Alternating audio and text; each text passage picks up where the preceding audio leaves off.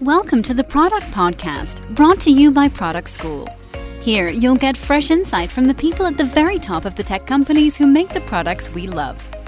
Remember, you can learn product management live online. Visit productschool.com to discover our new certificate path.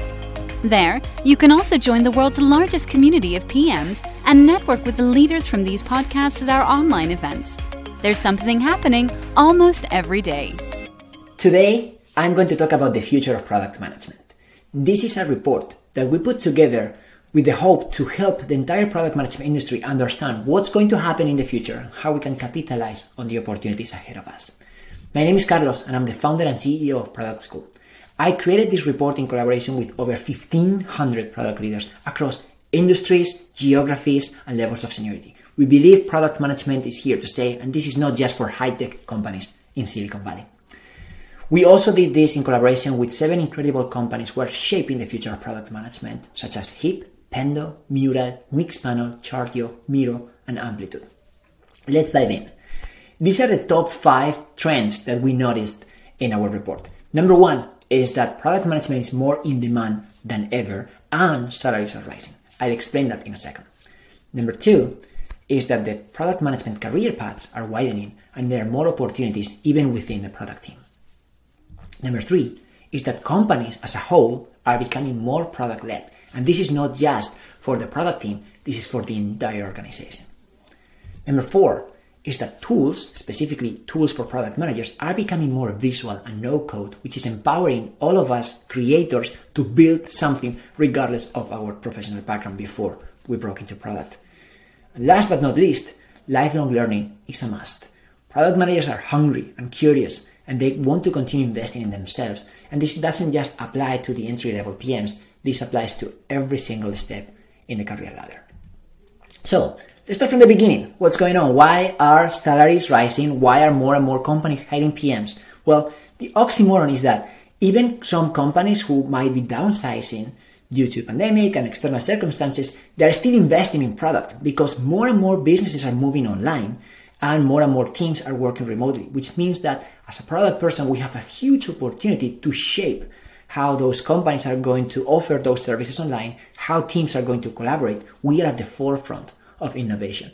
This is happening at high tech companies, of course, although this is not a secret, but this has been extremely accelerated at other organizations that are going through digital transformation processes in finance, in health tech, in um, sorry, healthcare, insurance, and many other industries.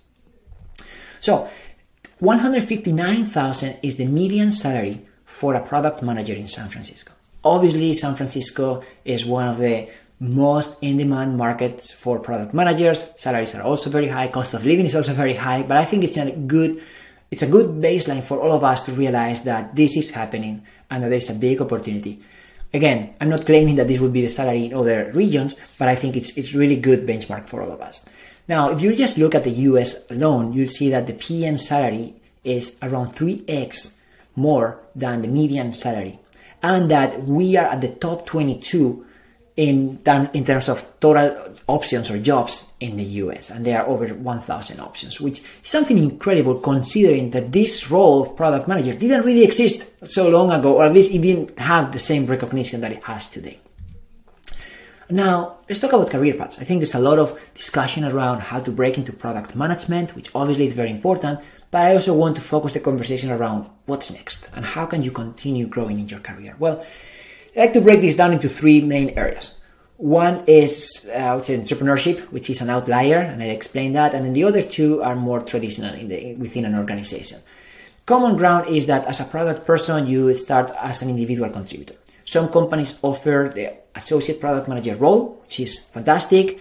Uh, other companies don't have that option, in which case the entry level position would be called product manager. But both associate PM, PM, and senior PM are individual contributor roles, which means is that you are going to be working directly with engineers, with designers, and with business folks to build products. Now, here's the key part. At some point, you have to decide. Do you want to continue growing as an individual contributor or do you want to become a people manager?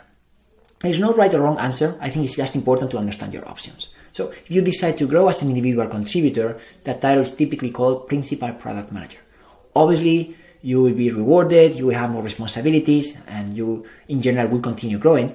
But you are going to continue being at the forefront of the action. You're still going to be interacting with designers, engineers, and business folks directly. However, if you choose the people manager path, that next title is typically called group product manager or director of product. And at that point, you are managing product managers, which it's also very intriguing because you might not be as close to the action as you used to be, but you are going to be shaping recruiting, culture, certain processes that will apply across the entire product organization, across your entire portfolio of products. So for people who choose the people manager path, then you can continue growing as a VP of product and eventually as a chief product officer. And I put entrepreneurship because there are no rules here. You can become a founder and CEO when you, whenever you want. A lot of, there's a lot of overlap between being a founder and CEO and being a product manager, especially at the early stages of a company. I've seen so many PMs that decide to become founders. I've seen a lot of founders who eventually join large organizations as PMs. So I just wanted to put it out there because that mindset of how to build something, how to put together a team, how to get feedback from the user can apply very well to whatever you decide to, to do with your career at some point. And by the way, there's no, you don't, you're not stuck whatever you choose next. You can always reassess your options. And I think that's the beauty of the, the product management career.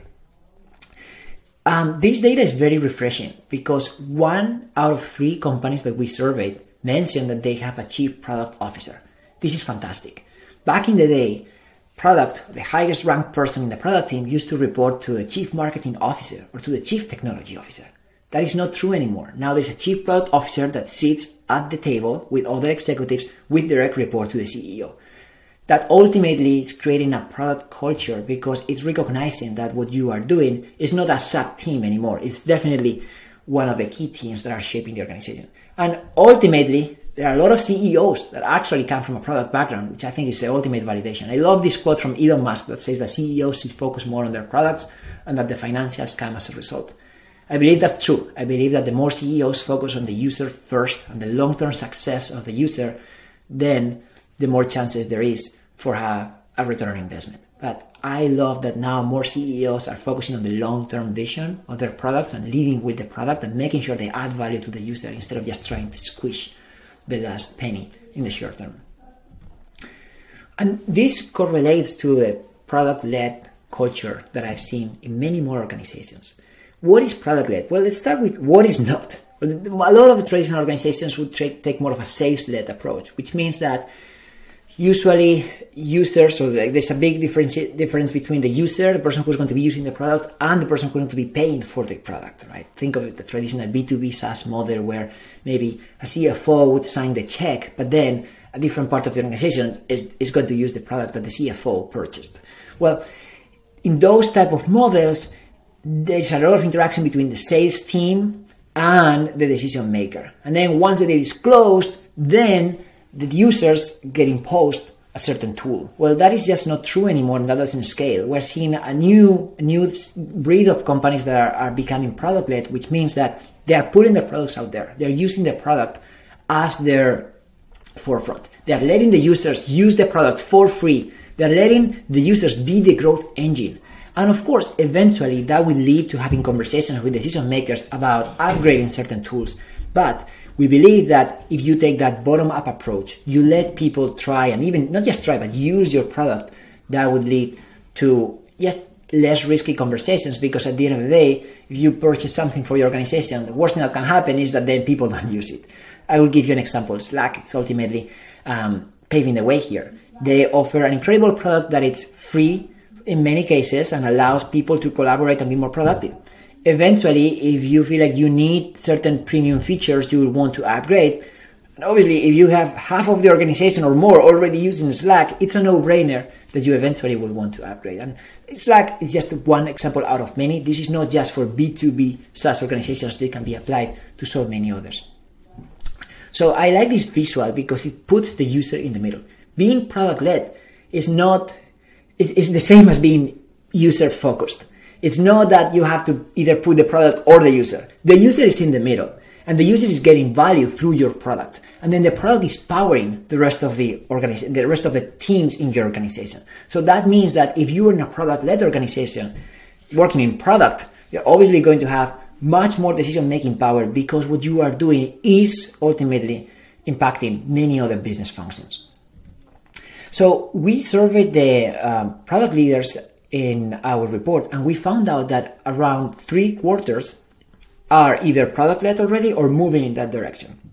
So can't claim that product led is for everybody, but it's definitely a really valid strategy that is here to stay and is already paving the way and showing results. So another trend that is supporting this product led growth trend is that tools are more no code than ever. Now, anyone can be a creator. You don't need to have a product manager title to build a digital product. Back in the day, if you wanted to use data, for example, you pretty much had to use SQL programming language or had to have a technical background or you had to have a good relationship with engineers in order to get what you wanted. Now PMs or creators are more self-sufficient than ever. They can use tools, they can build something. And of course, eventually you also want to collaborate with other team members, but democratizing access to data, democratizing access to creating things, is ultimately empowering more and more people to build something and build faster, which is also a competitive advantage in many cases. And last but not least, let's talk about training, lifelong learning specifically. So we realized that almost 80% of the PMs that we surveyed mentioned that learning and development opportunities was their number one perk, even over equity, which is huge. But we also asked them about if their companies are actually investing in themselves. And we realized that around 40% of the companies actually have an education stipend or sort of some, some sort of investment in their own learning and development. There's a huge disconnection here because if you want to retain talent, if you want to continue growing as a PM, you definitely need to invest. We cannot say, oh, product led growth.